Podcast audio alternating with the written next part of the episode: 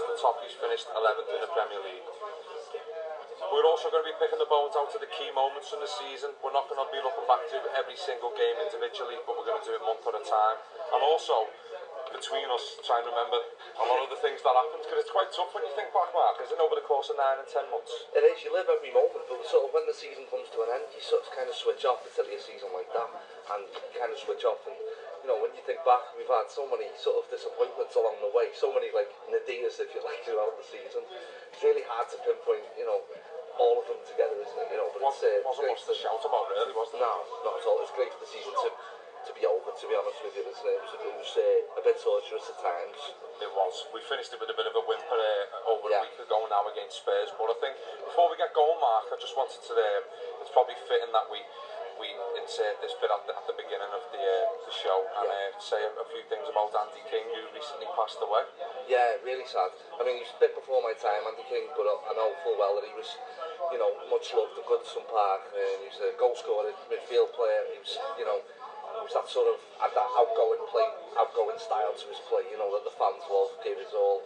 and he was, he'll, he'll openly admit, you know, he, he would have said he was a coffee turned there. you know, he, yeah. he, he proper fell in love with the club.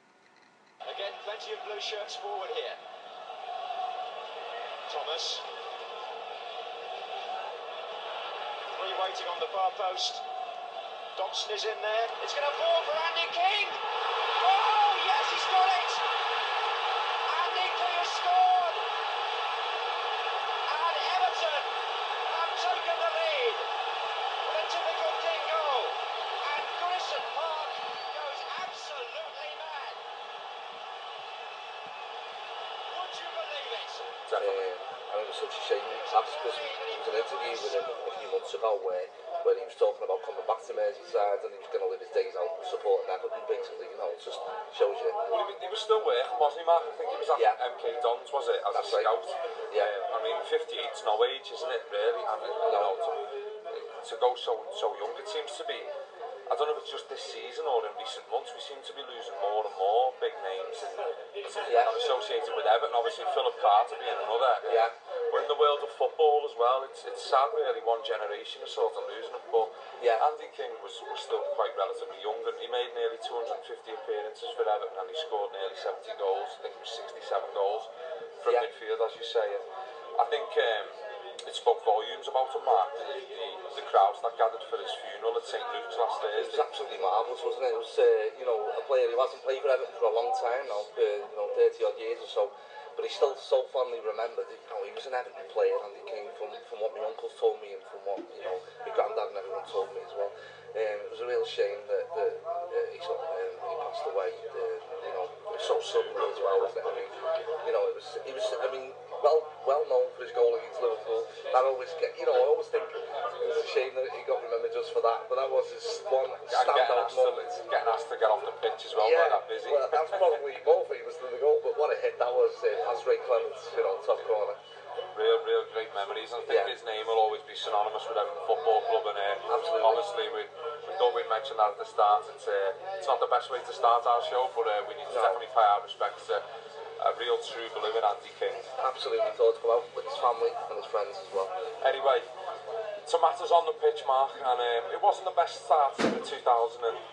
2014-15 season. No. As I mean, there was a buzz about the place, um, but I think our preparation come under the spotlight, didn't it? With Roberto going out to the World Cup, doing a bit of punditry. Um, yeah. The preparation for our pre-season, the spotlight has been sort of turned on that over the course of the season as that we were a bit, maybe caught a bit short.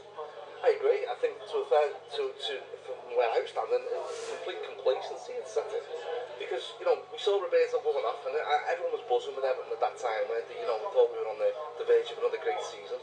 And to me, he went off to Brazil with not so much as a pre-season planned. thought it was uh, incredibly, for a guy who's, who's sort of so prepared and so thorough in his work, you know, that we've seen eight hours of sleep,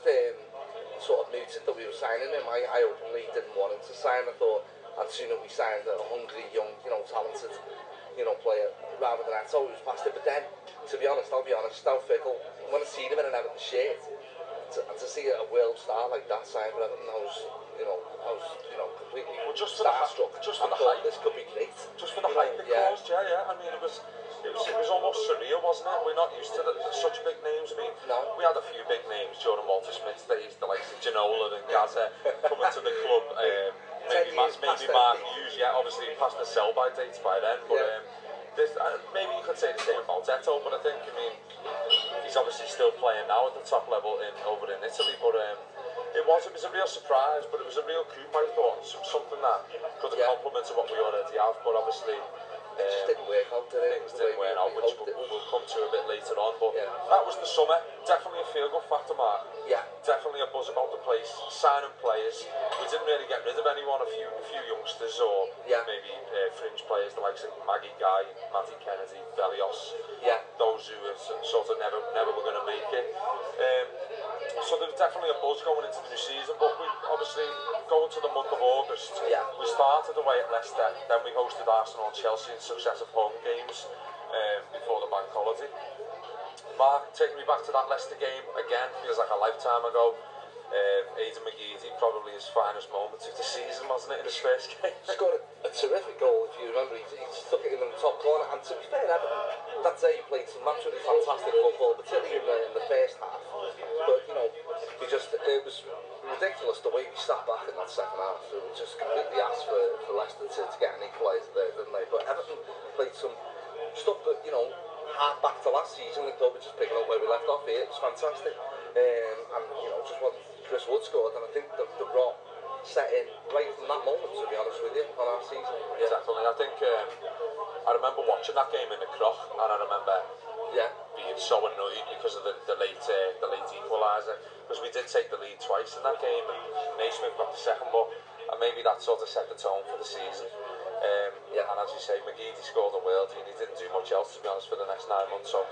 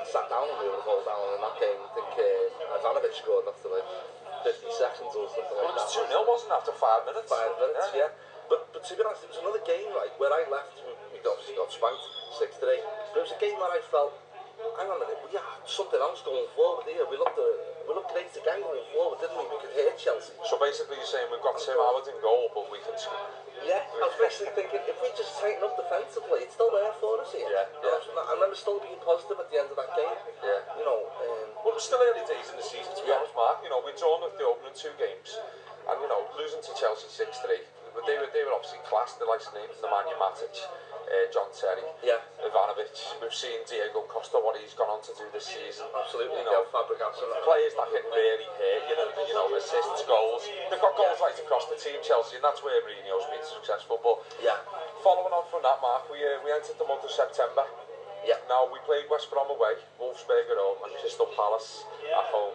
uh, in probably the space of just over a week. Um, the West Brom game, Lukaku scored, Morales scored. That was our first win of the season. Um, Lukaku obviously scored against his former side. Yeah. Good win. Great win. Uh, if I remember, Morales scored as well that day, and um, we looked like much better, much tighter defensively. We looked like you know we were ready to like it sort of added to the belief after the Chelsea game you know we we only had to get it half right defensively for me. We had more than enough quality going forward. And, uh, you know, that was a rare moment of optimism when we won that game. So, thought, this is the springboard now for, for the rest of the season. And Wolfsburg at home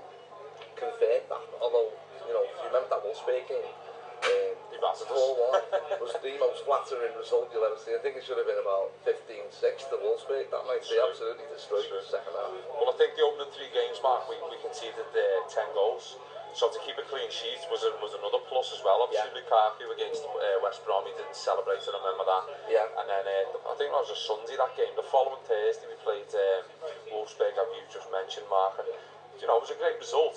And to see what Wolfsburg have gone on to this season, yeah. we actually went on to beat them home and away, is was some achievement really. But it probably probably proved what our, our confidence in Europe, didn't it? That, as you say, we probably with the, yeah. with the worst side on the night. Yeah. You know, to come away 4-1 in emphatic style was, was great, wasn't it? It gave us that belief that we can we can hear teams in Europe, didn't it? You know, like yeah. you say, it shouldn't have been a 4-1 win for us, really, if Wolfsburg had took half their chances. So it gave us that firm belief that, that we can hurt anybody in the Europe Wolves we're an excellent team and are an excellent team already, you know, so yeah. Well, I'm, I'm, I'm just looking here, Mark, we're going to end up doing these games individually, you know, we're not going to get away from it. You can't ignore it, come on, can you? We'll try and get no. through it as quick as possible anyway before anyone switches off and goes to sleep, but um, Crystal Palace, then, Mark,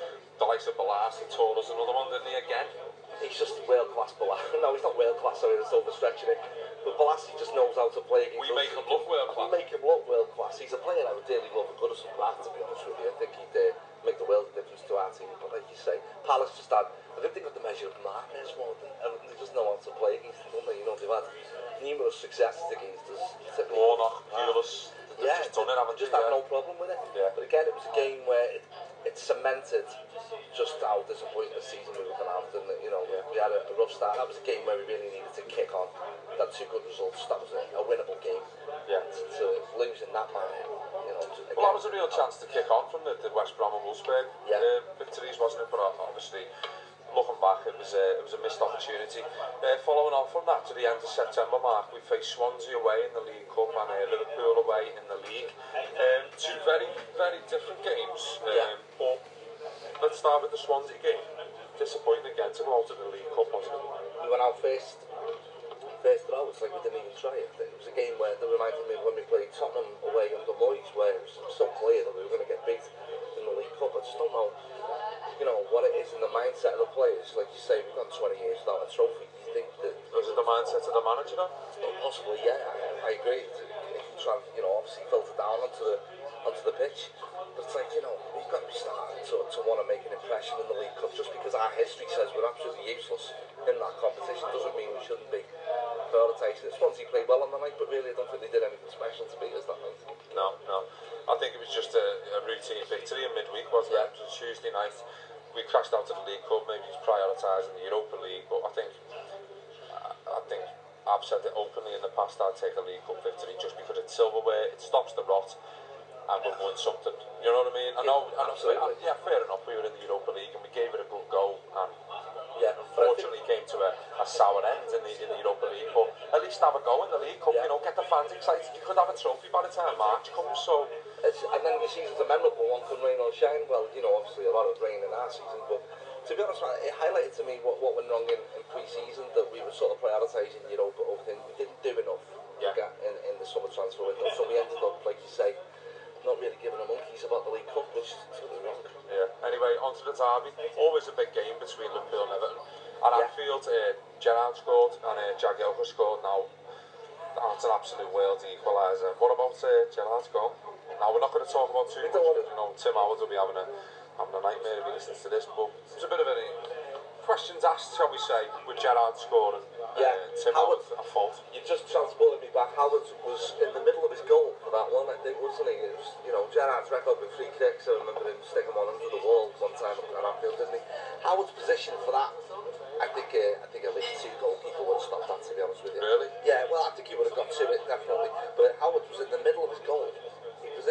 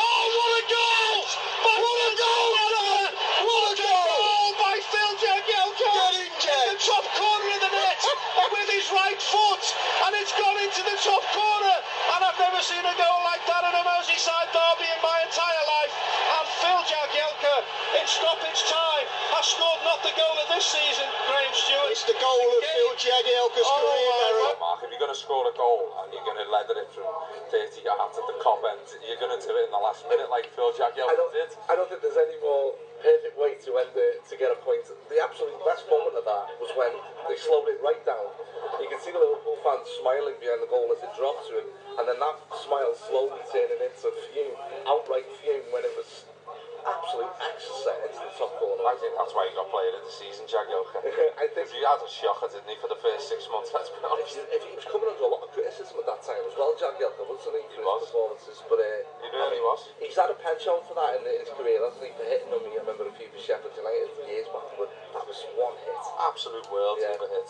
On to October, Mark, we played our first Europe, uh, Europa League game away in Krasnodar. Yeah. Um, Eto, I remember he was given the responsibility of leading the line that night, and he he, was the one who scored. Uh, yes, Krasnodar, you know,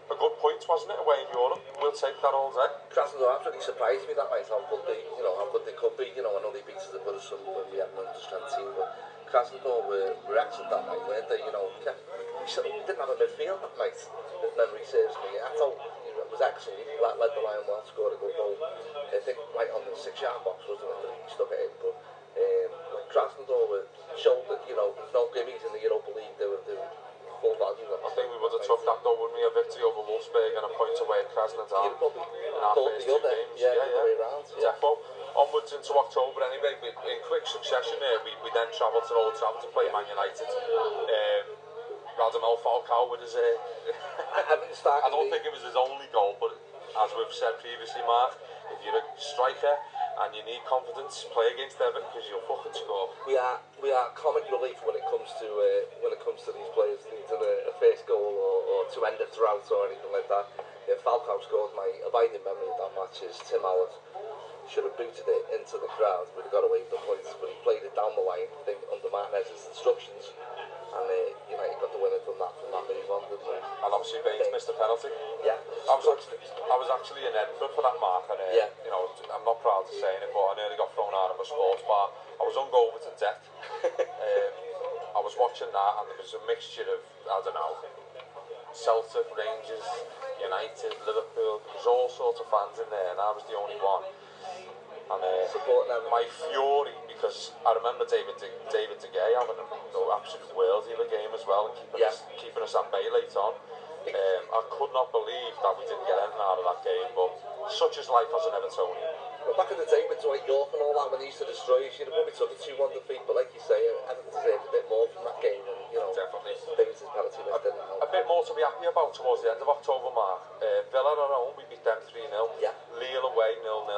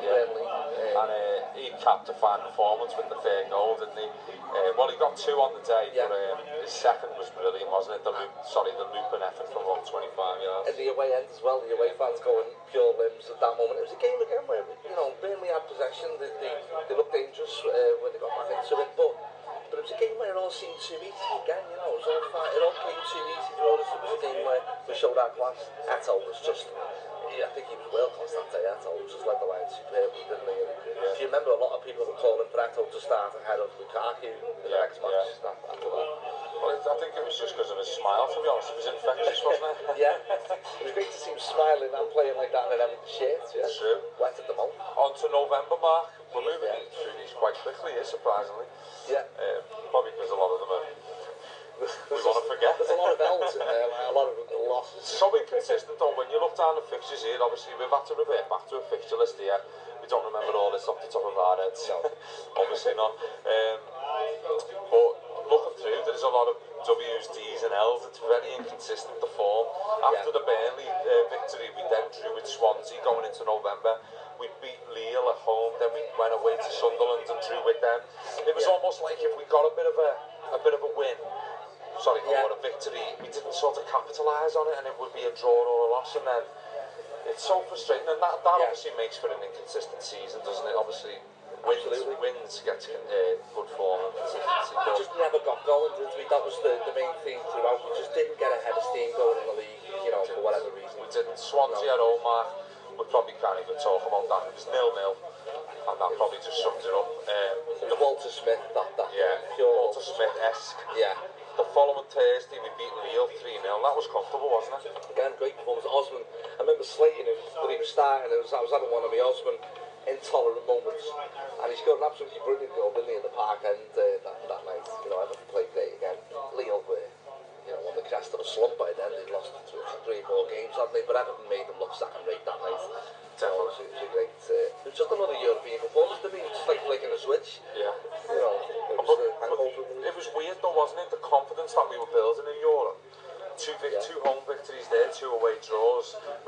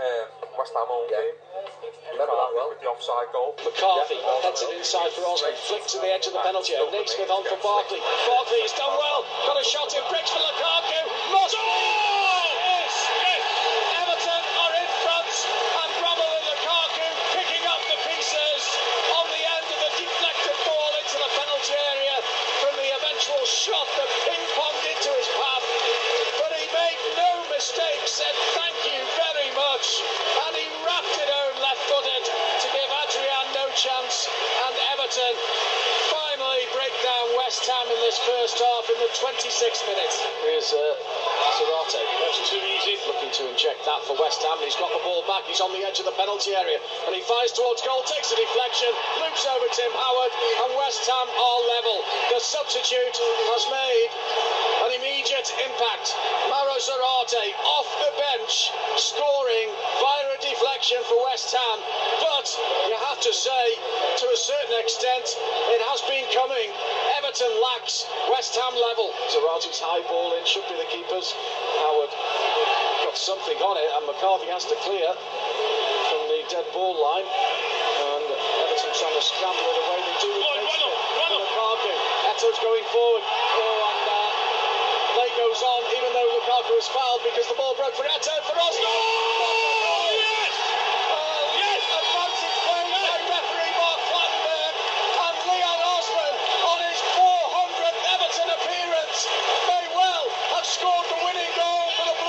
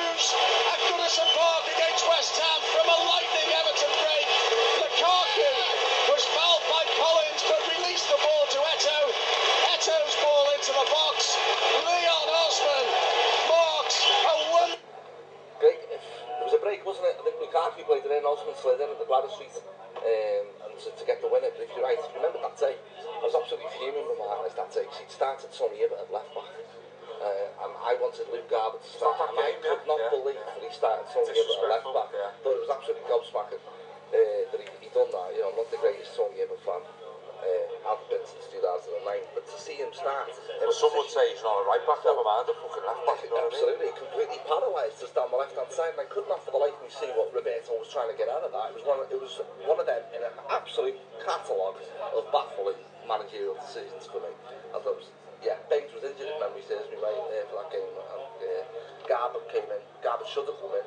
Ended up sitting on the bench watching it over the hill right back. Let's be honest, Garber, who was um, more than adequate replacement for Leighton Baines on any, on any afternoon.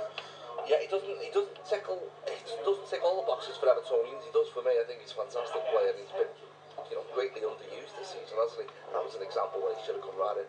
You know, but he didn't. Well, that that was the um, the beginning of a, of a good week for us, and we hadn't had many sort of runs yeah. of form. I know it.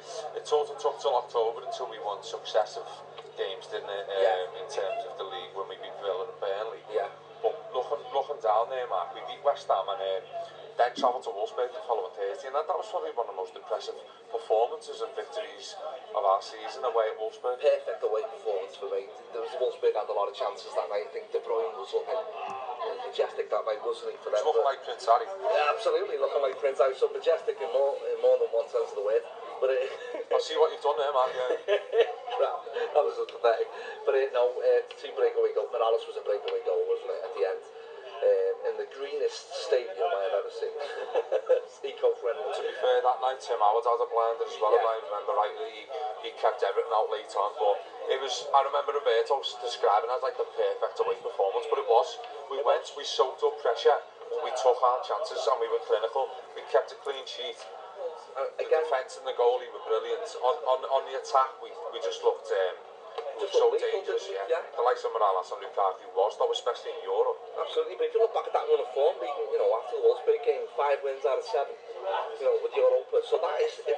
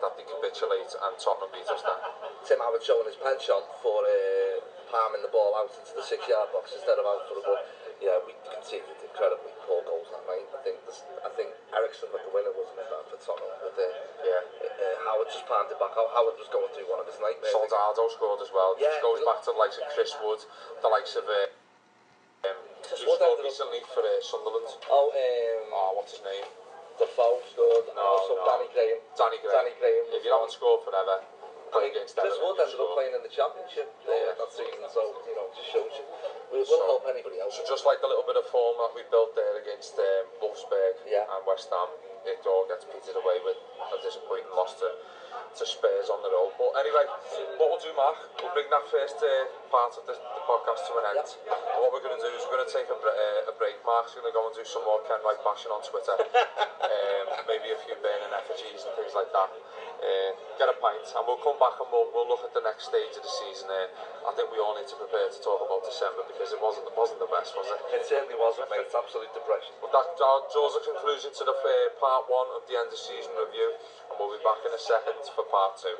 Cheers.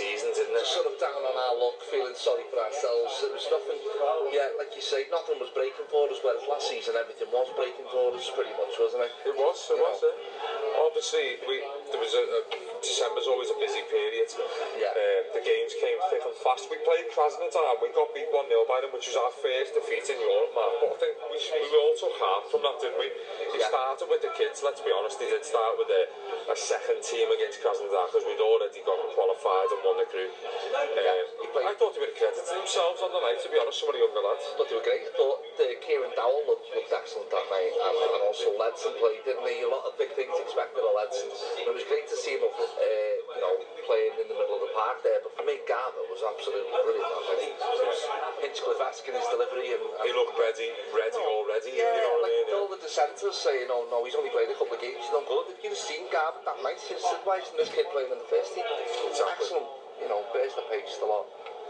Yeah, but Krasnodar, to be fair, turned up to the professional job and, you know, they did look... Was it their fans who were, were nuts? Yeah, there was 14 fans. I'm sat, I'm sat in the main stand for that game, for, just for the change, just to see and um, they got the VIP treatment in the main stand. There was no one in the away end, and uh, they were all sat to the, just um, on the chair, just in between, you know, the main stand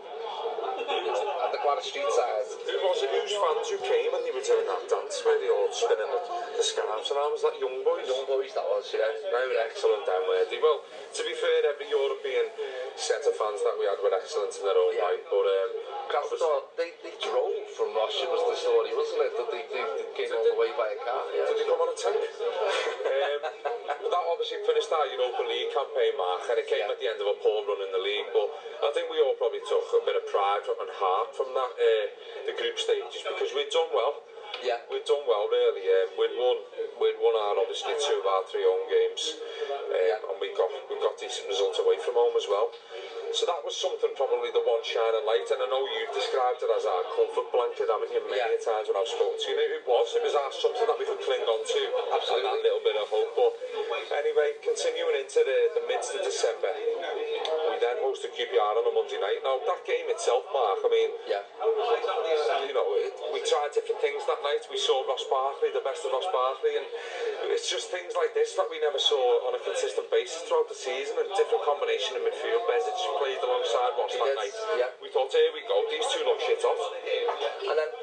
absolutely, totally agree. I thought Barkley uh, played in a deeper role that night, didn't he? Played in the centre of the midfield play.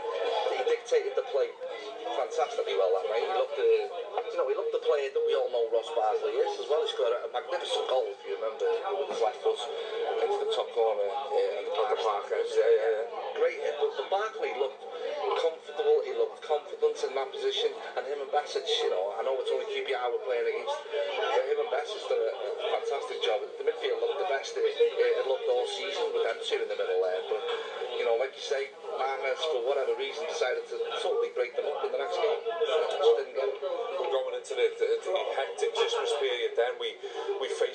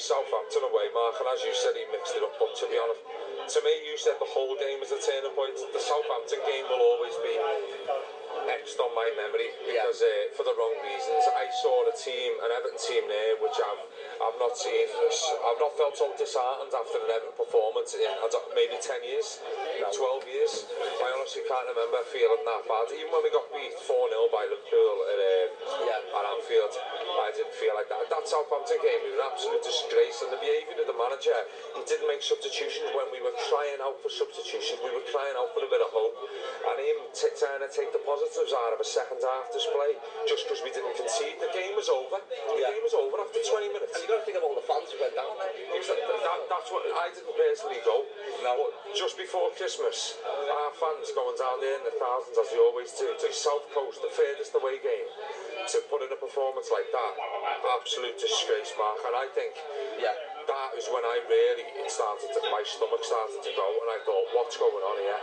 We need some sort of reaction. And we kept trying. oh, we'll, we'll, we'll, we've got them next, so we'll see a reaction. And to be honest, Mark, we all know that Southampton game's the start of it. Uh, a poor run of, yeah, absolutely wretched run of form. It was horrible. It was it ruined Christmas. It ruined Christmas yeah. for a lot of people. And I know Everton, you might say, oh, Everton, it's just football or whatever, but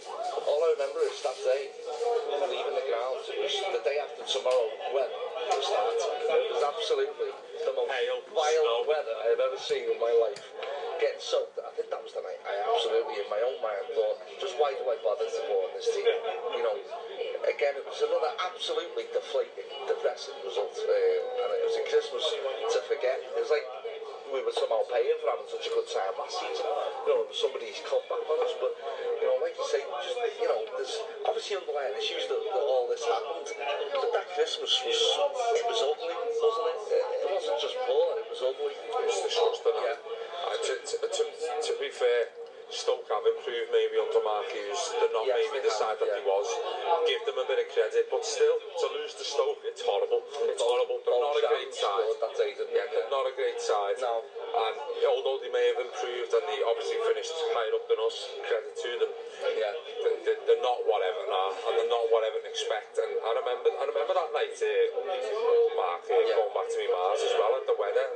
I yeah. remember just sitting there thinking to myself, I'm, I'm I'm, I'm spending time, uh, Christmas time away from my family and family parties and my yeah. child to go there and watch that. And obviously, they would have beat them and come home in the snow wouldn't have felt worse. But the way, it, the way things were going with Everton this, that se- this season,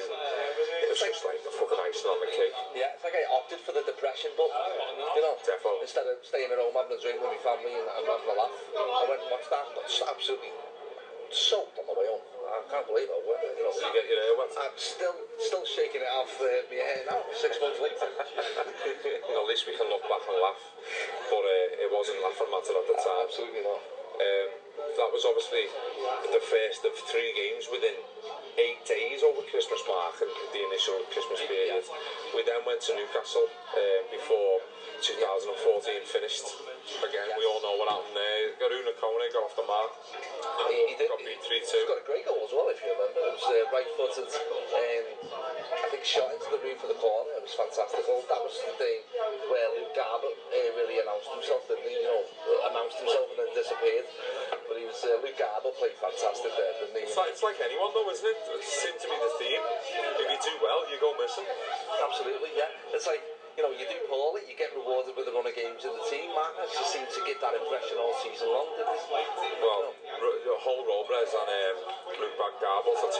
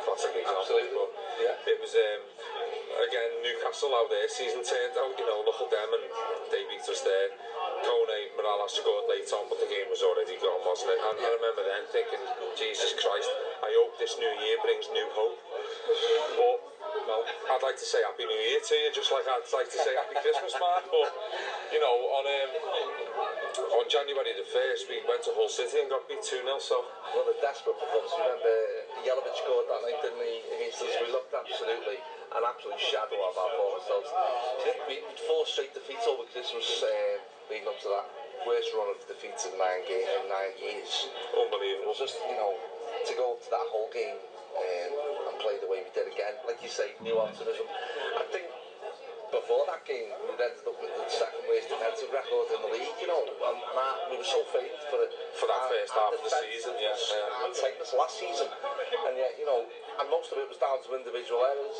Martinez's insistence on playing from the back with players who were uncomfortable doing it. you wouldn't change, would it? You know, so like you say, you know, expecting different results from doing the same thing is borderline insanity, and that's what Matt just displayed. It was outrageous stuff. It hurt us, didn't it? And, yeah. and as the season wore on, we were like, look, we know you're stubborn, we know you've got a style of play, but try something new, just mix it up. Yeah. Just do something different, experiment, um, because the way the longer it was going on, it was like, where's this hope? Where are we going to drag ourselves out of it? Southampton, Stoke, Newcastle, and Hull. Let's be honest, we're all all due respect, four of say three of those four, you would probably say in the bottom third of the league.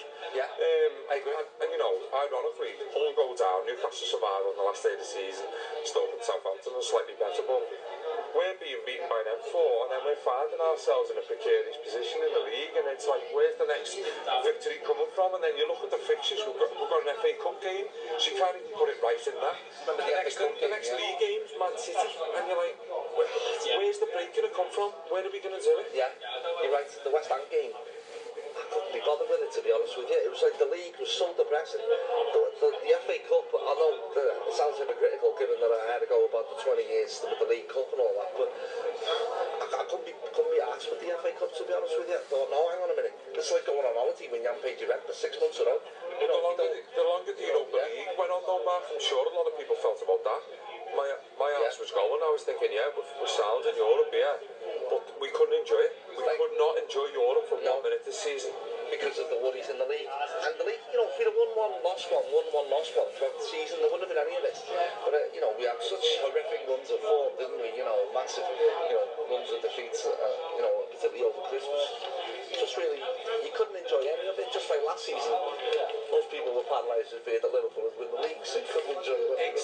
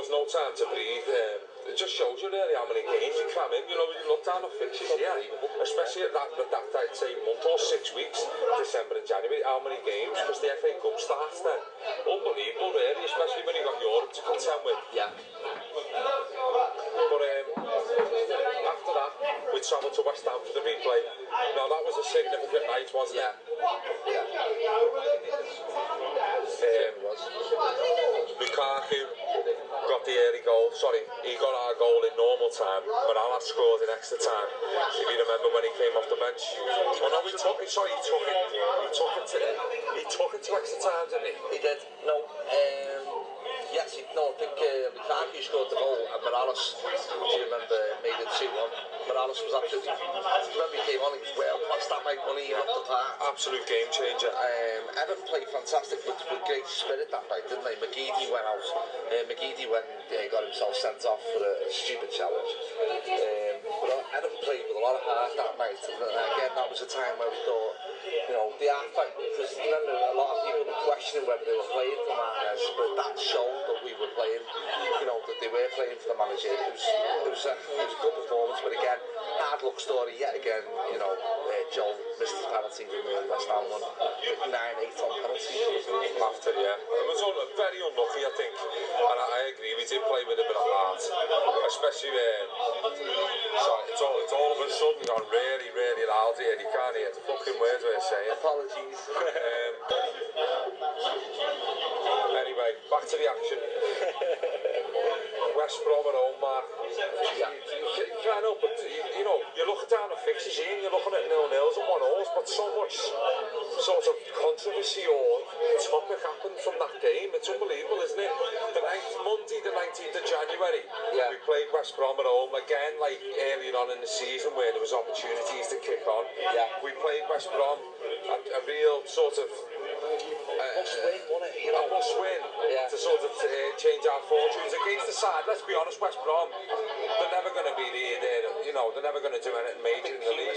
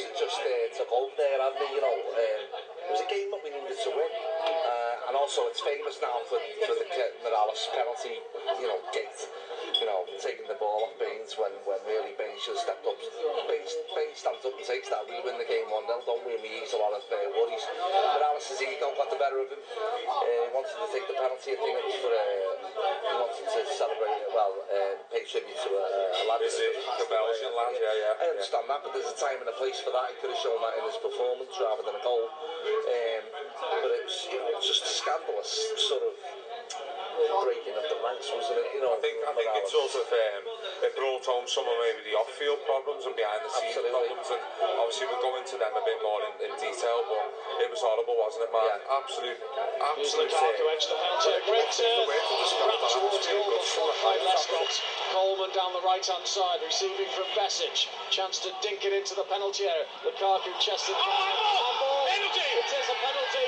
Everton have got fortunate in the end. Lukaku's touch took the ball away from him, but it struck the arm of a West Brom player, and that saw referee Michael Oliver point to the penalty spot. It was Julian Lescott's arm, and he protests his innocence, but he pleads with his arm. It does strike his arm, and Everton have a chance to score from the penalty spot. But it's going to be Kevin Morales to take this penalty for Everton. Liam Baines has been Everton's uh, penalty taker for a long, long time. Okay, he missed one at Manchester United, but that's only Premier League penalty miss. Kevin Morales at the end of this first half misses and Everton pay the price for changing the penalty taker. He hits it wide of the right hand post. It might have just brushed the post, but that is an opportunity wasted big time by Everton and Kevin Morales.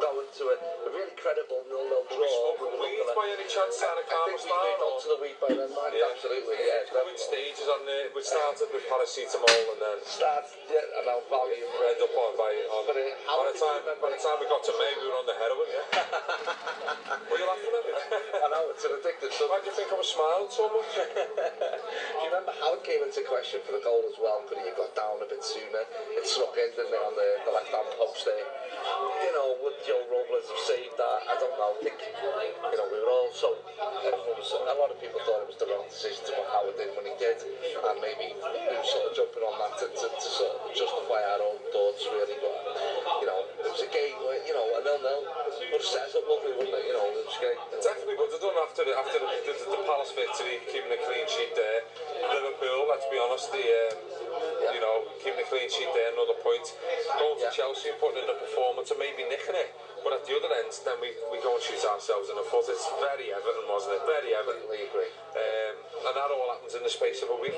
So it shows you the emotions that we go through as football fans and as Evertonians, really. Absolutely. Um, less than a, I think it was about a week later, we went. We then travelled to Switzerland to play um, Young Boys. Yeah.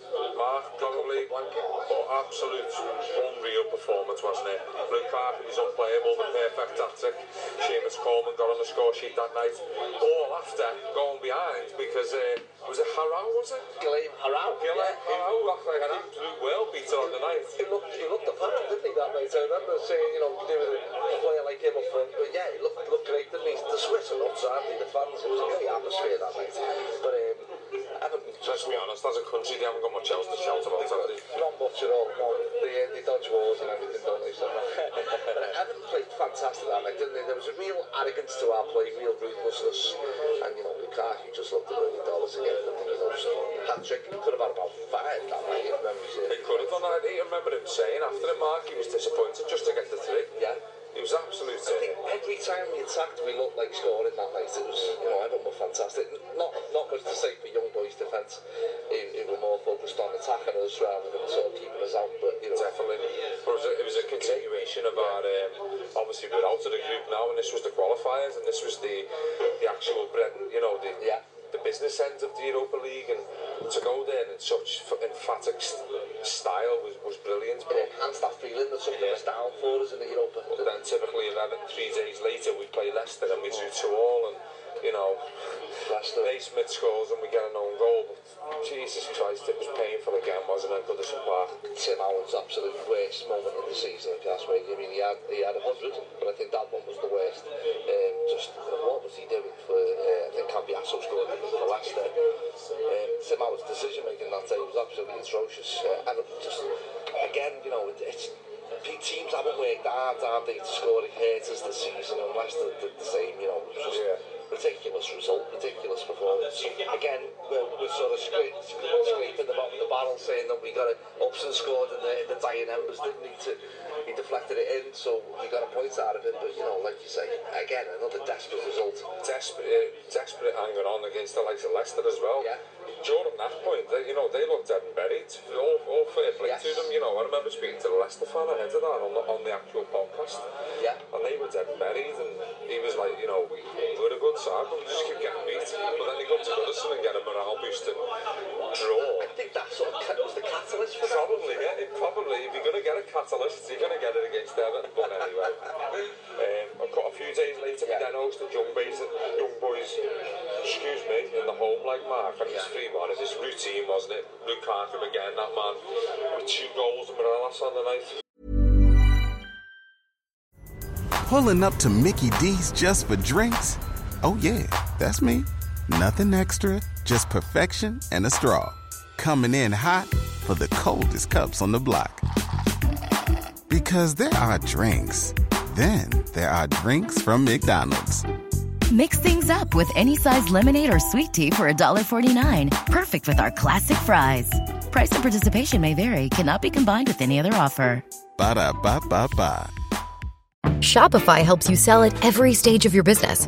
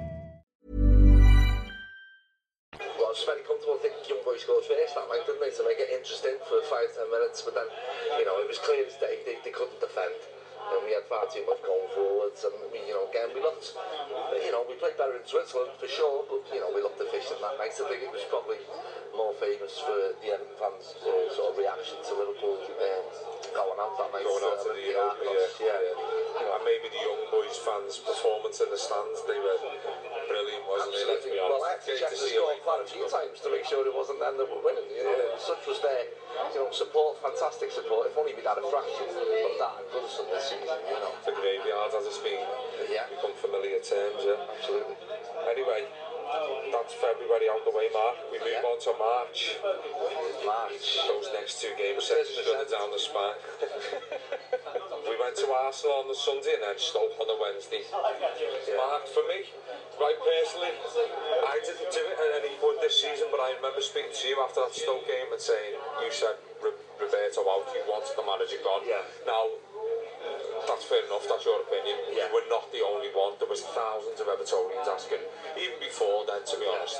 But that Stoke game was was uh, shambolic to me. Echoes of the Southampton game. Echoes of the Southampton game. Echoes of you know, like I said before, the, the Middlesbrough Walter Smith game. we always had these games, don't we, the signal the end for someone, and, and you know, the Stoke game was all them games and more. And were atrocious that like where they? Given what was at stake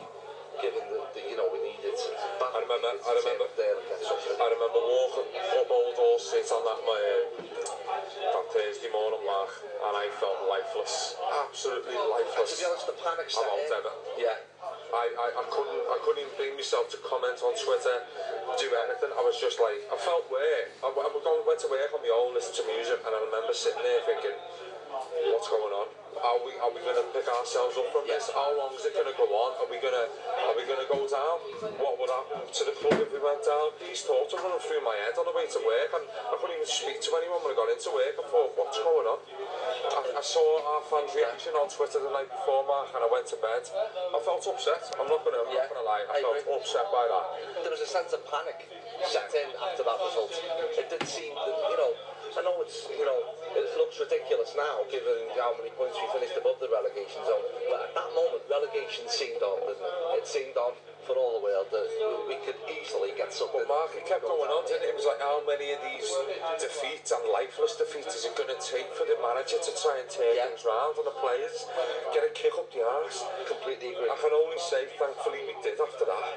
but only slightly to edge ourselves away. Yeah.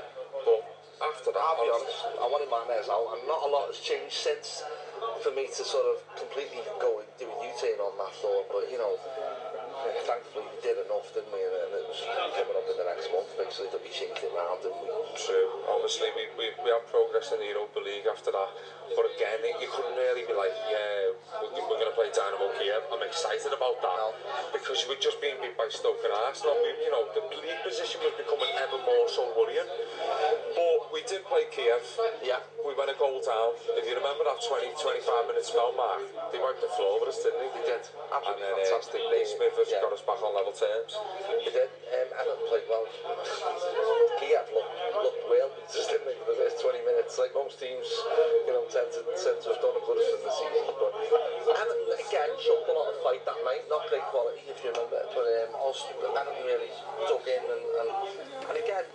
given what, what went after it, maybe that was a, a little catalyst for us to sort of come away from the relegation zone because that would be, you know, Kiev, although it didn't show in the second leg so much, you know, they were a decent team to come back and, to come back from a, losing position to win that game.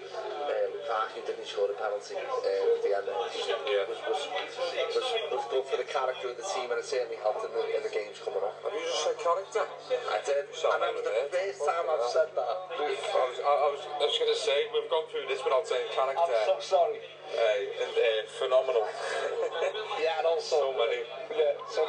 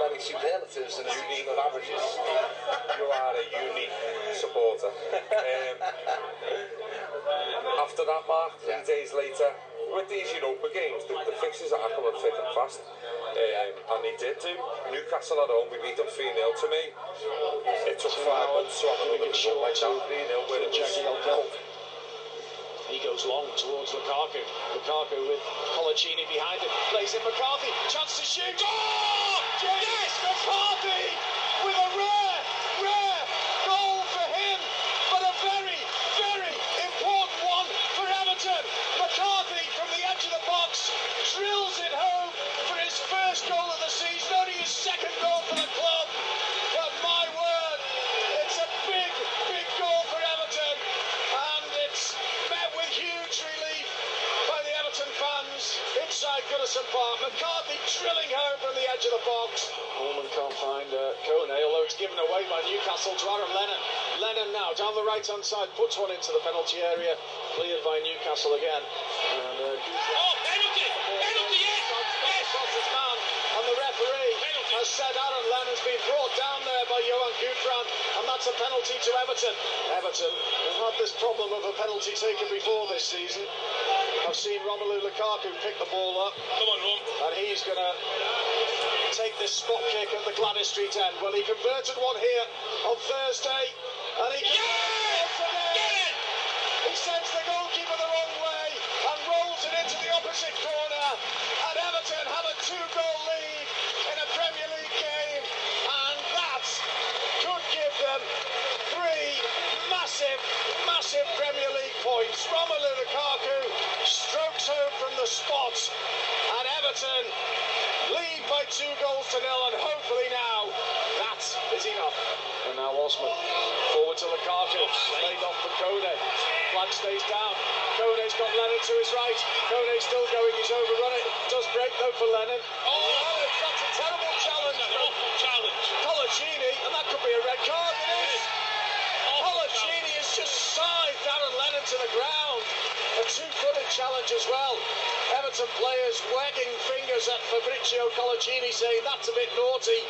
and Newcastle will play the rest of the game with just 10 men. A straight red for the Newcastle skipper. 2-0 here, Everton lead. We're inside the final minute of stoppage time and Christian Atsu's on the break forward.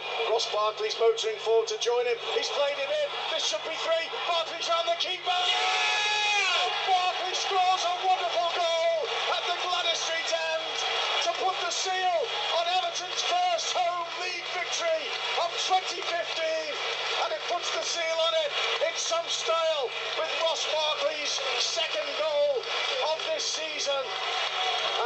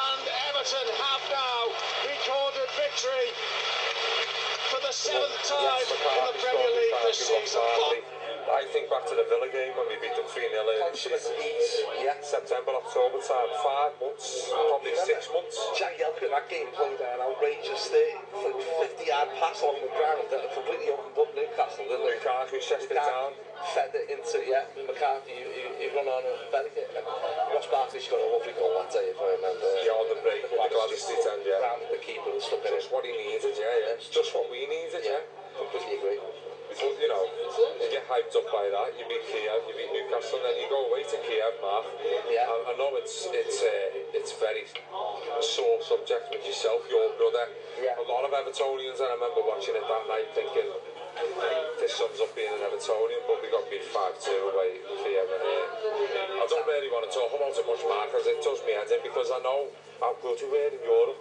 And I know the performance we yeah. put in, and I know the difference between the European and the, the domestic displays from Everton. But to go there in Kiev and capitulate like we did, it was almost like the home side. You know, whatever they did, it ends up in the back of the net. But they had to, you know, they had to work, they worked that one about five minutes, that all it took was a few lofty balls into the box, and we were struggling. Certainly with Alcaraz, uh, had an absolute nightmare. It didn't with it, no. uh,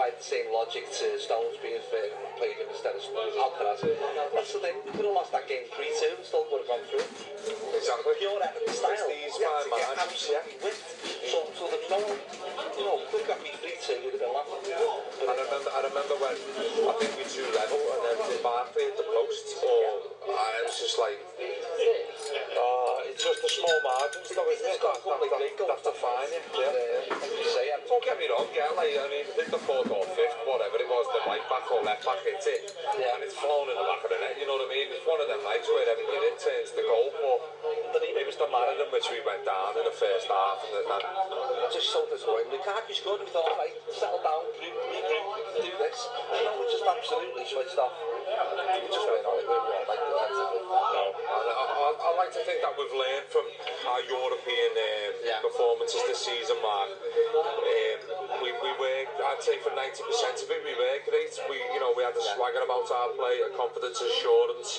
Yeah. Um, European side feared us, especially with Lukaku and leading the line. I thought we done well, really well, and we deserve praise for that. And hopefully we'll learn from it and kick on from it.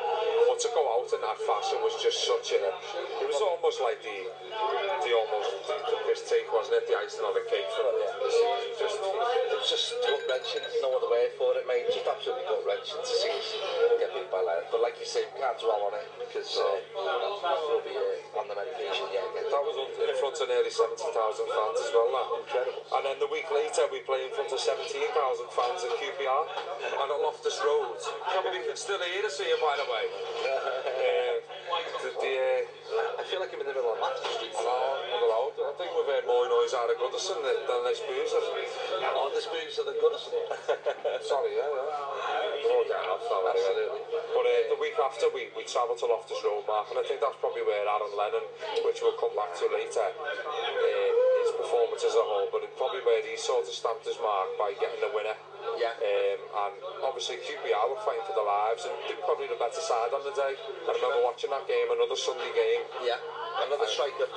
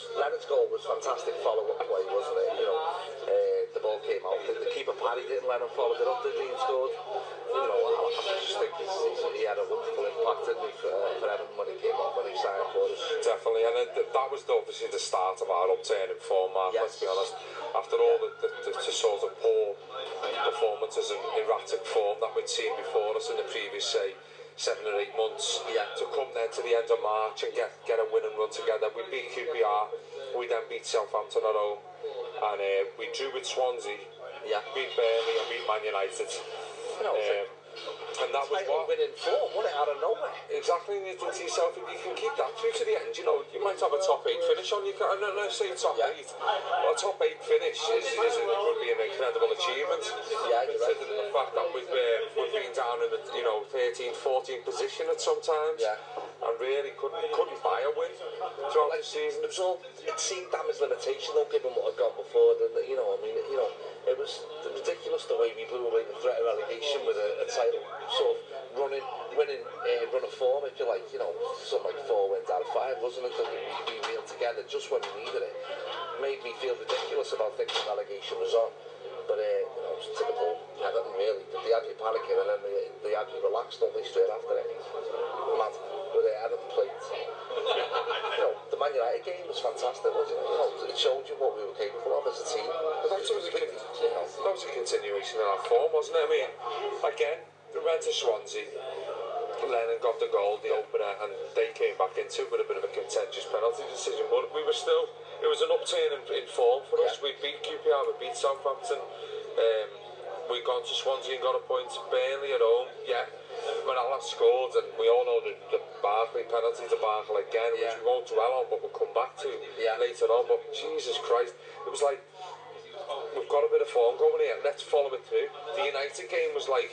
why haven't we played like this all season? They almost had echoes of that Arsenal game, second game yeah. of the season, Mark, when we, we, we were 2 0 up at half time, we were all guns blazing, yeah. then we capitulated. But in the, in the Man United game, United saw a lot of possession, we, uh, we, you know, we succumbed to their possession. Roberto obviously changed his approach, yeah, yeah, yeah. But why hasn't he done that? Why hasn't he been more adapted and a bit more flexible throughout the season rather than being so rigid and stubborn in his approach? That's what makes yeah. fans like you lose your head. I completely agree, and there's not much hair to lose now. Uh, but also that United game showed like, that we still had it as a team, didn't we? You know, a lot of people made too much of the United possession. It was a deliberate ploy by Martinez to let United have possession, but it showed what we were capable of. And where the hell had that been all season long? We hadn't seen it. And also, a great moment in that game was John Stones. I've never seen a player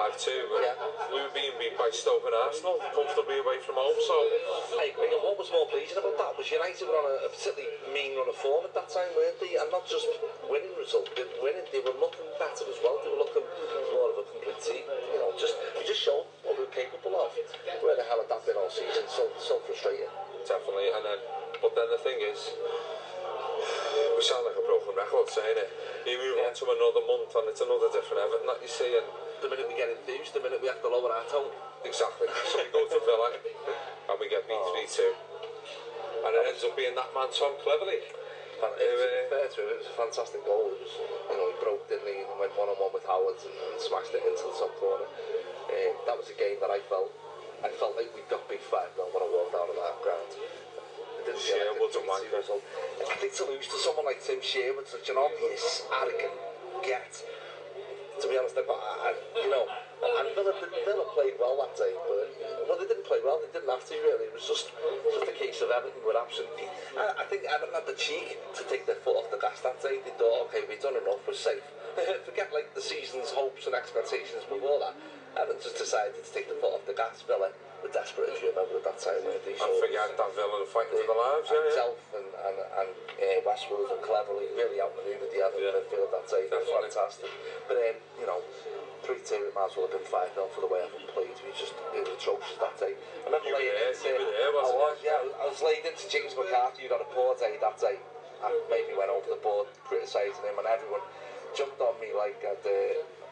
and slagged off and, you know, like I'd uh, said something wrong or, you know, said something outrageous. But uh, obviously, James McCarthy's a favourite, I love him, but today, that day he had an extremely poor game.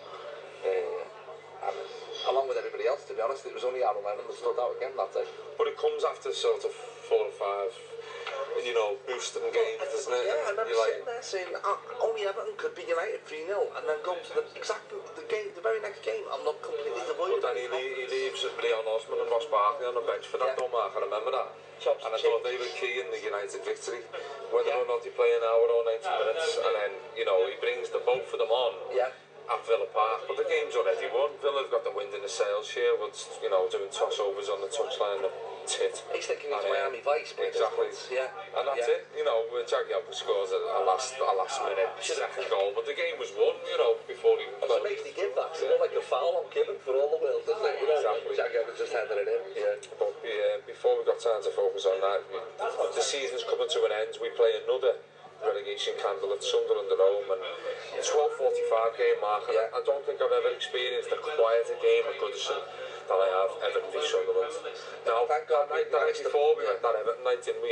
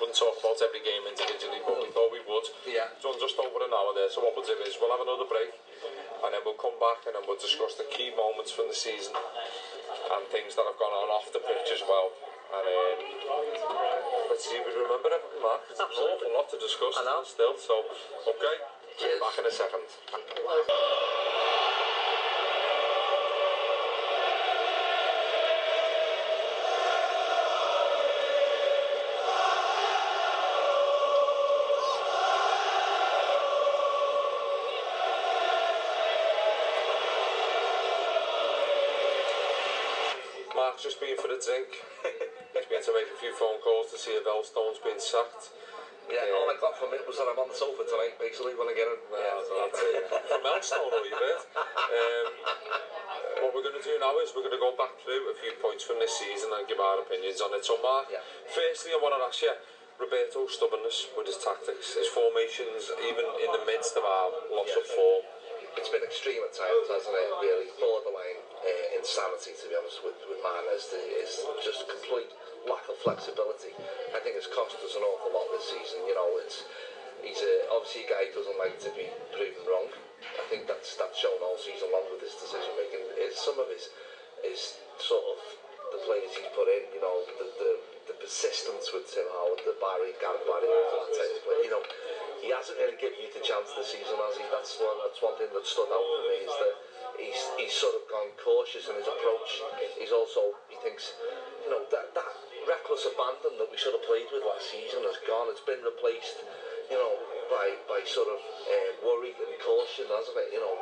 we just looked a complete shadow. And I don't know what, I think it stems from pre-season personally. Uh, the whole the whole mess starts from when he went on a jolly up to Brazil without so much the pre-season. I know I said that before, but I honestly think it stems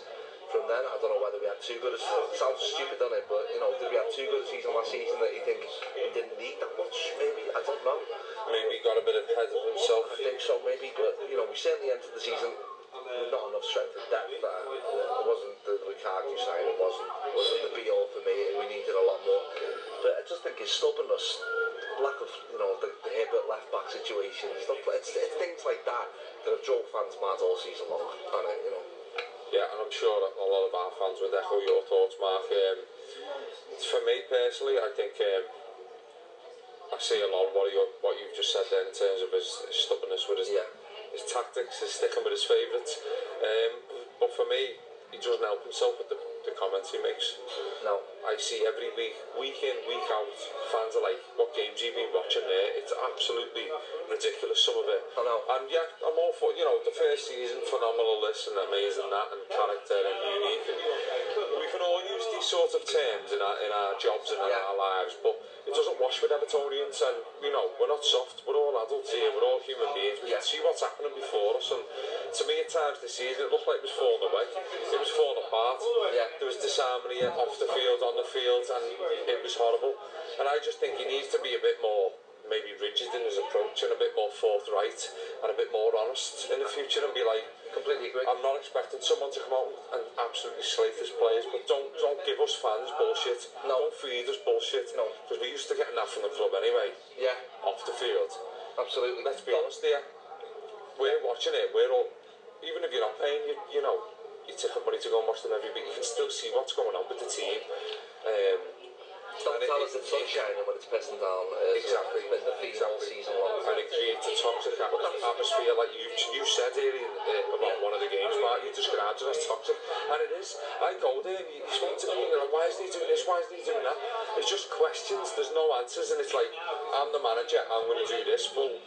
at times the season, it just needed a bit of a, a flick of a switch. Yeah. A bit of a change. A up front. A sort of, yeah, yeah. I'm not trying to say drastic changes, but try something different. And I and sort of uh, approach it in a different way to see whether something works out. Yeah. Experiment rather than just sticking to what maybe you may have done in, in the year before yeah. or when you were at Wigan or what you've been up, brought up to do. You know, you have to adapt to the surroundings. It's a ever-changing uh, good world. Good adapt to, to exactly. different situations, don't they? And all good players, that, you know, it's, a, it's an ever-changing world and we have to adapt and we have to evolve as a club. And I just think this season we went a bit stale, we went a bit dry. Clubs, yeah. clubs worked us out, so Players worked us out. Our players ran out of ideas. There was disharmony behind the scenes. Yeah. And it all came together as one. The fans got pissed off and that was it we, we, we had a good run in Europe, but domestically we were shocking. We were, I mean, if you look at the, you know, we finished 25 points off our total last season, didn't we? You know, where, uh, you know, by all accounts, if you listen to, to some fans, we'd strengthened over the summer, so there was absolutely no sign of this coming, was there, this season coming. We, we expected a little dip, given Europa, but um, to, to sort of go and completely, you know, mess it up the way we did in the league was disappointing. I just we just didn't get going. And I think personally, I think everyone had a stinker from coaching, from the manager. You know, we can go into the board, but that'll be for later. But certainly down to the players. It didn't. matters wasn't helped by the fact that his key players simply barely turned up. Didn't perform. You know, we did. No. To be honest, man, we did have injuries, didn't we? But did, yeah. You know, looking at looking at his team selection sometimes, Barkley out wide, they yeah. out wide, he's accommodating for the number 10 now. It, eh, we can't accommodate for Christine yeah. at two. It didn't work out, let's be honest. No. Barry, Gareth Barry looked out of his depth on numerous occasions this season. Jack Jack Jagielka, Jag as we talked about before, Mark, for about six months for the season, he was awful. absolutely yeah. awful. He turned it round, fair play. And, you know, I love I love for Jack yeah.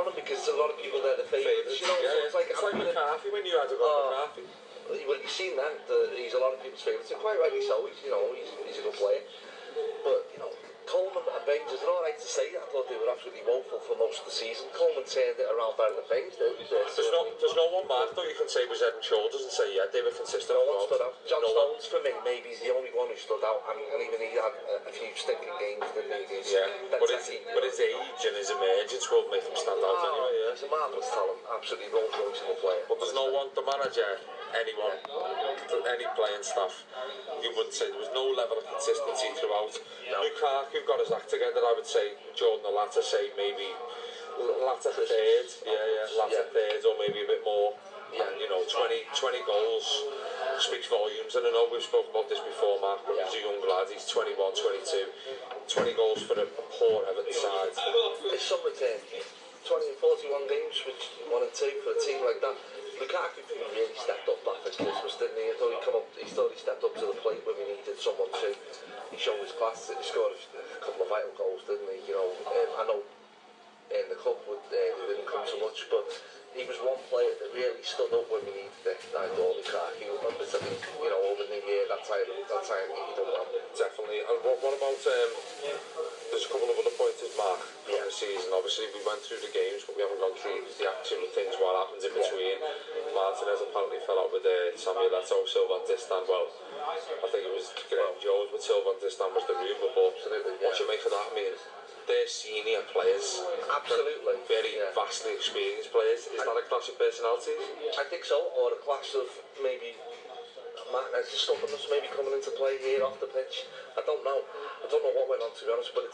it's clear now, you know, there was a massive problem given the games at all when this stand started after them rows, you know.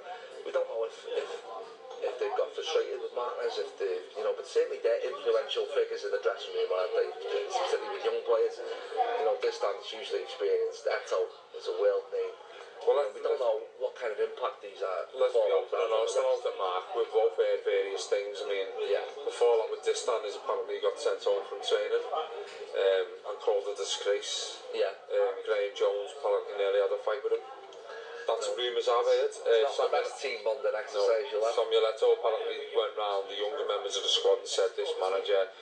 is not what you need. He's gonna he's gonna ruin your career. You know this. Then other rumours have said he wanted to play every week and if he didn't get guarantees about playing every week, even though he's an old man. To be fair. Yeah you would have thought he would have enjoyed, you know, a few nights in a Malmaison, putting his feet up, but fucking hell. Um, apparently he said that and then he, he, he went off to Italy.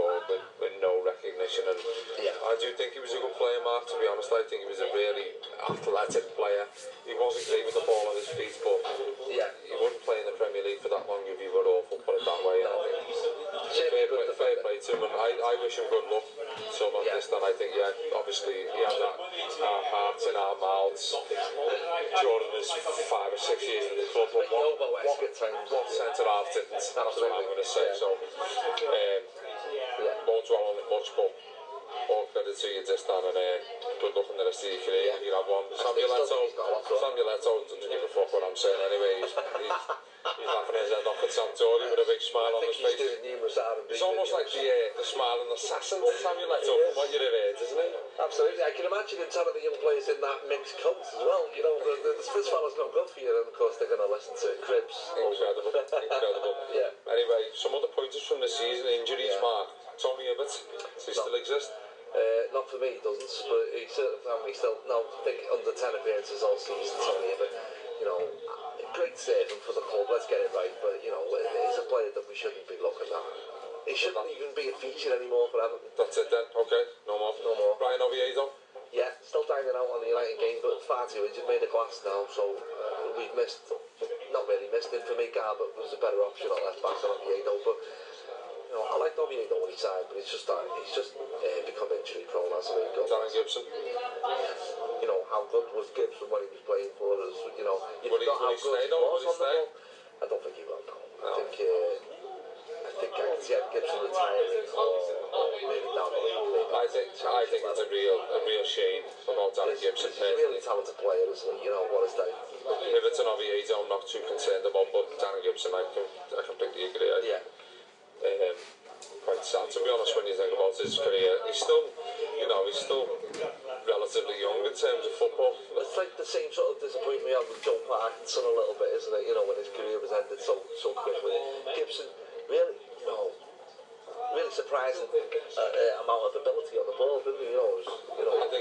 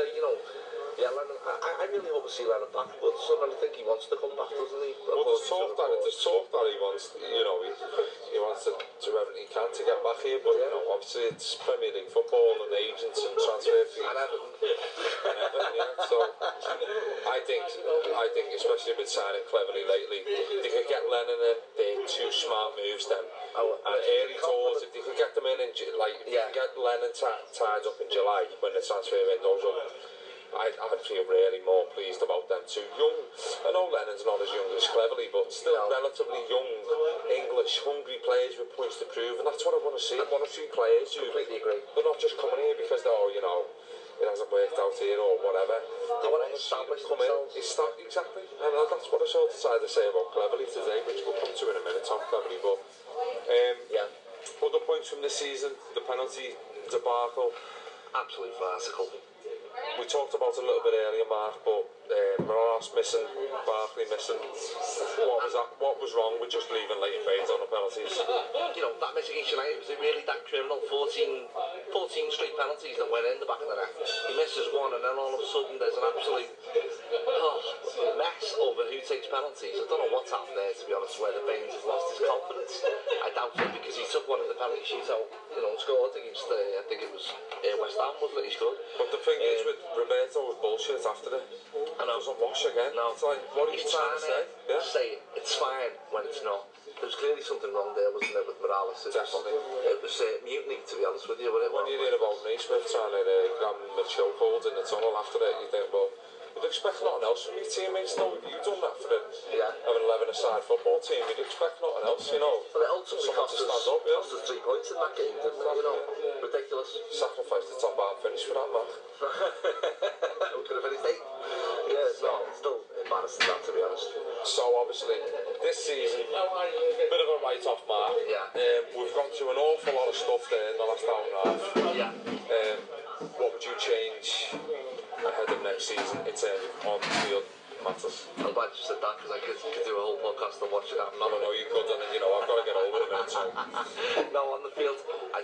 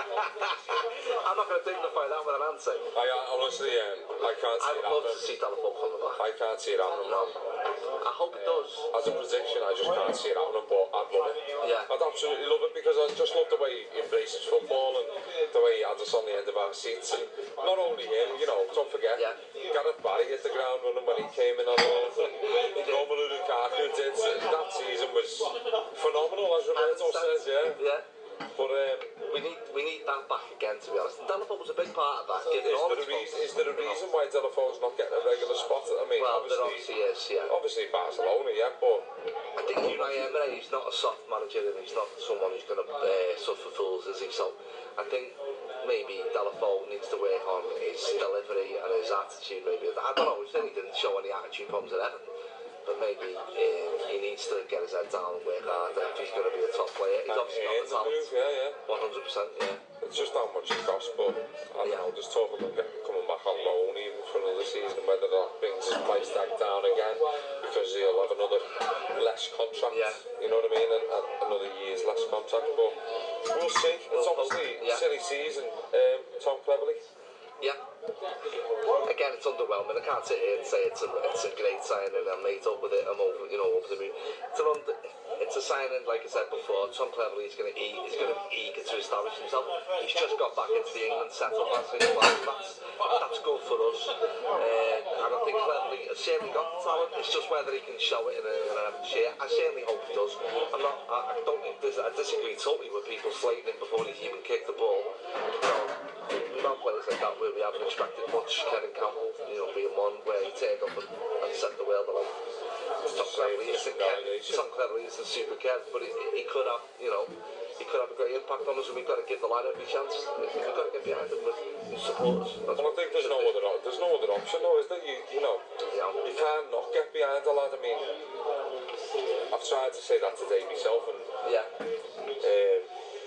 I've seen comments of people saying he's not good enough, and that's fair enough. And as I say before, everyone's entitled to an opinion, but I, I think everyone. Uh, I, would like to think I watch as much Premier League football as, as the next man. Yeah. Yeah. And I think a lot of people are maybe basing their opinions on match of the day and what may maybe seen or not seen. I agree. And perception. And I spoke to United fan there this afternoon and I'll publish his views on Twitter probably tomorrow and he said a few things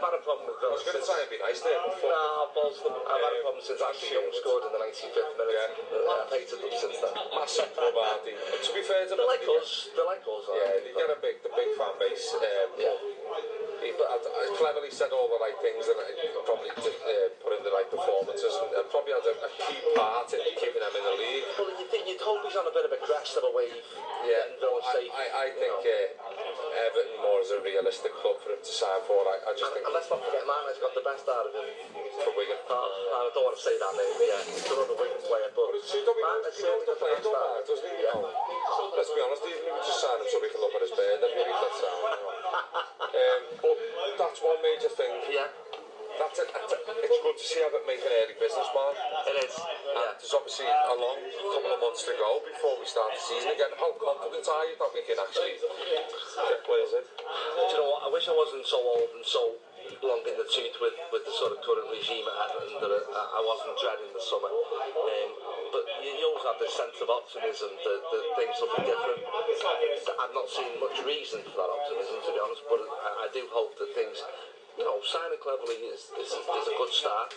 I just hope we can build on it and make some signings that say to that, that says to the fans, look, we are serious. We do want to we do want to compete, we do want to make a difference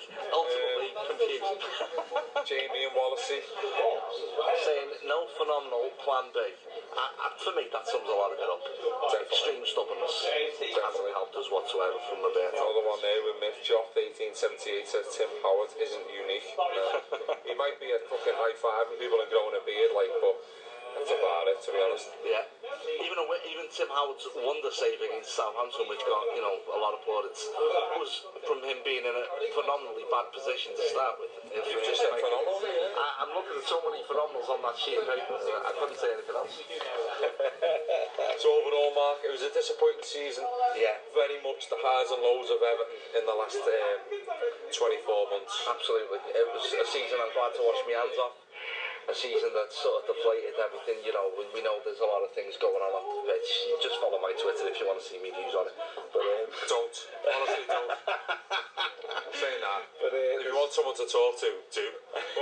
I will respond to everybody. But uh, no, it's. Uh, no, let's be honest, Mark. It's nice to get away from it, and let's just hope that next season it's, is a lot more positive and a lot more optimistic than what, what's gone on last season. Definitely. I mean, I think we're all hopeful. I think we were all hopeful this time last summer though. And um, it unfortunately fell away. Now people have laid the blame on Europa League, lack of signings, the board, Roberto being stubborn. There's a concoction of, of sort of people finger pointing and blaming. I think yeah, a whole a whole mix of that is probably you touch on all of that really. The manager has been stubborn. Off field, there's issues. Um, there's top players haven't performed, and maybe the expectations level went up. And you know, maybe, obviously, maybe no expectation that season will help us. You know, surprise a few people again.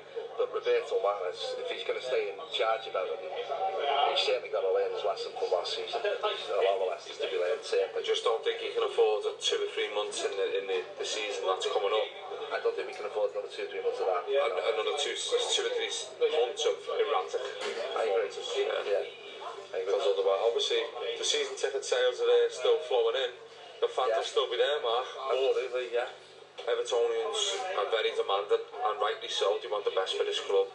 Um, and at, at times last season, we certainly didn't get it. No, and you can only hope that the, you know the key players and, and sort of uh, the new signings come in and they make a difference to what we want to do next season.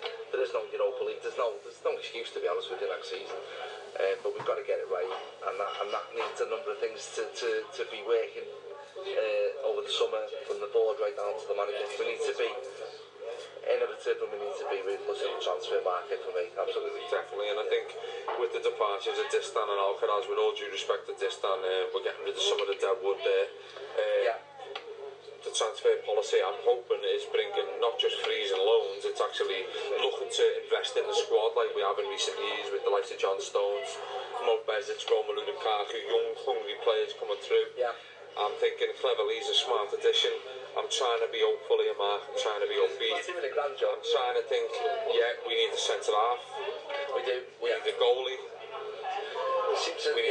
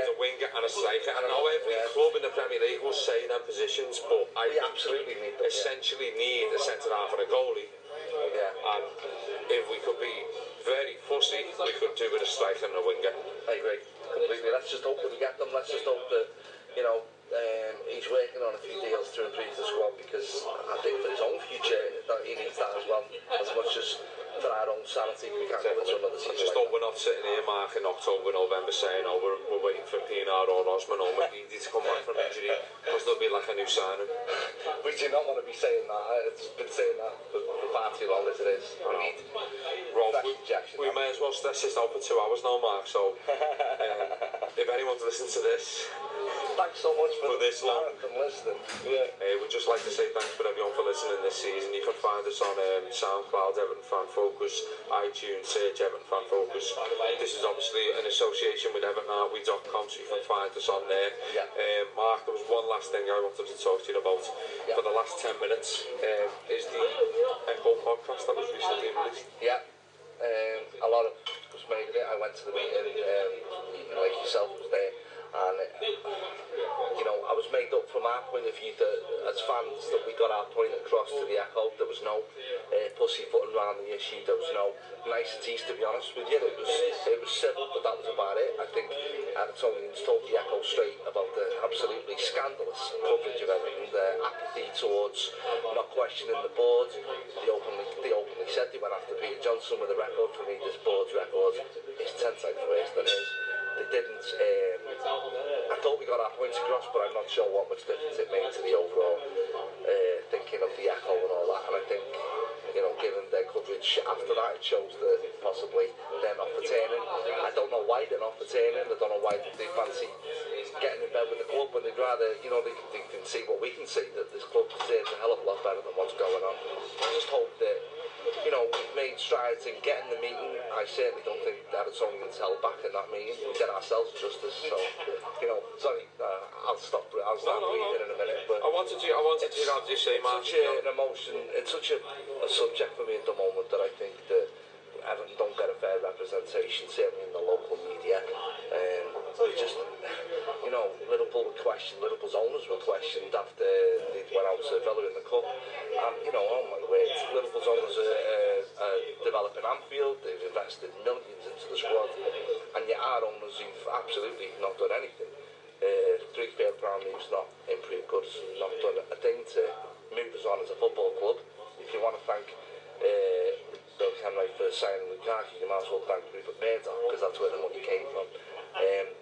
I just think as a board they've done nothing. And, and the echo, the echo's apathy hasn't helped the Everton fan base, and that a lot of people still think that nothing is wrong with us.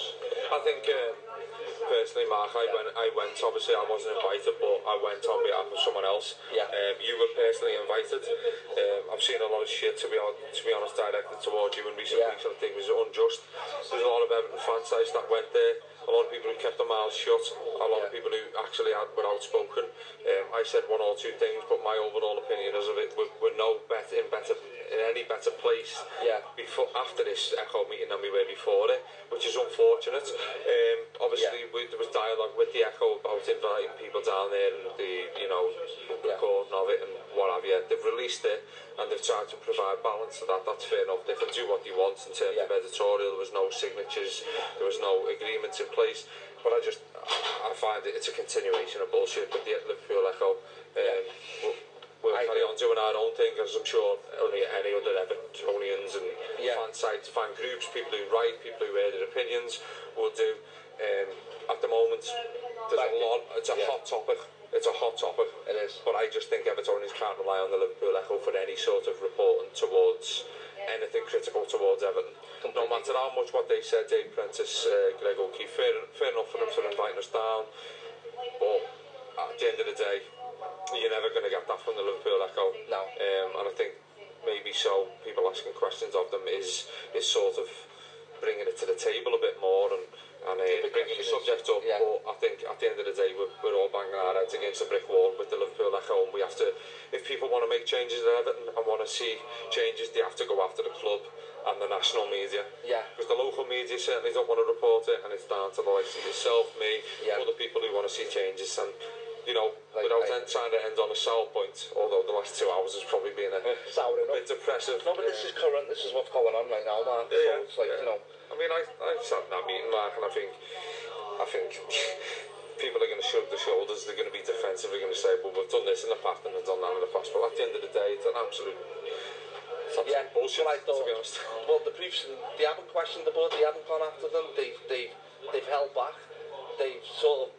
I don't know, maybe goat had ever something. With some of the headlines over the years, we all know Osman went go karting.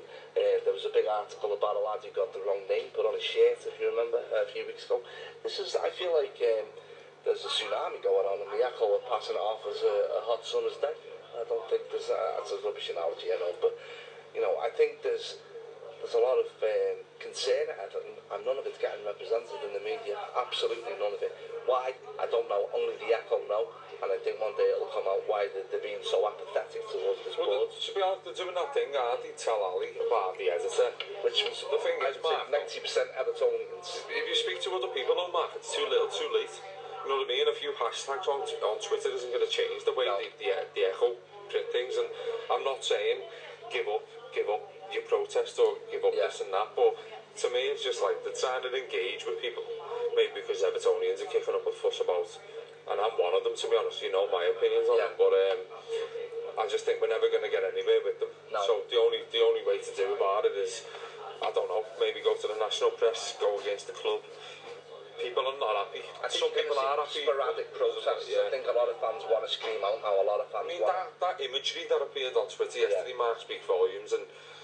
I, uh, surely now I think surely even the most, even the most um, staunch, sane Evertonian yeah. who sits there would say, "No, I, I'm, I'm pro for this and I'm pro for that." If you see those those facts, because they are facts, yeah, let's yeah. be honest, displayed in front of you, then you must be blind if you don't see the failings. And to be fair, not everyone will be like, well, I've seen them and, you know, I want to make a difference. But other people do want to make a difference yeah. and they want more for the club. And yeah. as I've said before, we can see the light on the bar. Good you, mate. We can only hope that there's a, a force for change that that that, that means for a competitor. That, that's all we can hope for. But in the meantime, yeah. we'll just discuss like obviously what's going on throughout the summer. Absolutely.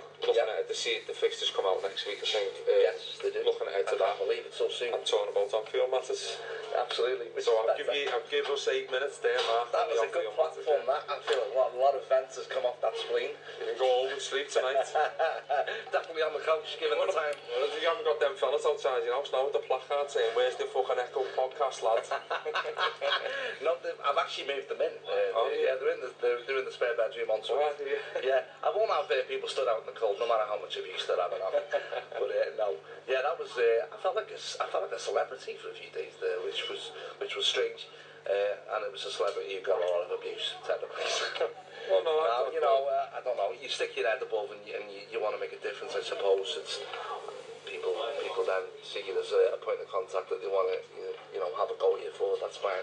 I totally got the, the frustration, to be honest with you. I thought it was pathetic the way well, I, the I, waited. I completely get everyone's frustrations, yeah. Mark, but I'm, I thought I'd mention it now because it's a chance to actually have your say on it and yeah. say what actually happened in the interview, uh, the, sorry, the meeting, what's happened since, and yeah. you know, what could maybe happen in the future. And I think Appreciate you've got every that, right yeah. to, uh, on Twitter you may not have that opportunity no. to sort of state your views over over a tweet, whereas other people are saying, yeah, what about this, what about that? But at the end of the day, we all knew in that Echo meeting what it was going to be like, what yeah. it was going to turn out to be, and it's not going to answer all the questions because the Echo have not answered any questions over the past 10, 15 years about Everton. Now, I'm not going to do it now, but we it's a start.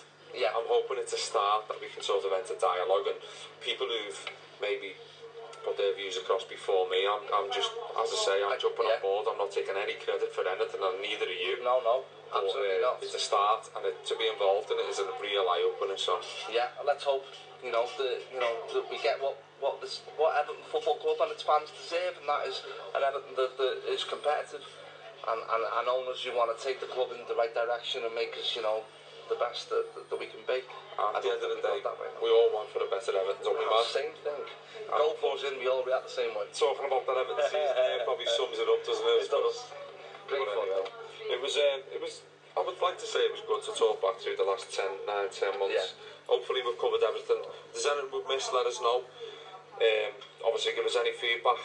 download on SoundCloud, iTunes, find us on EvertonHardwick.com, find us on Mark's Twitter feed with his fan club, and uh, we'll draw it to a close and say good night. Thank you very much for listening. Here's to another season. Thanks for everyone who's listened this season.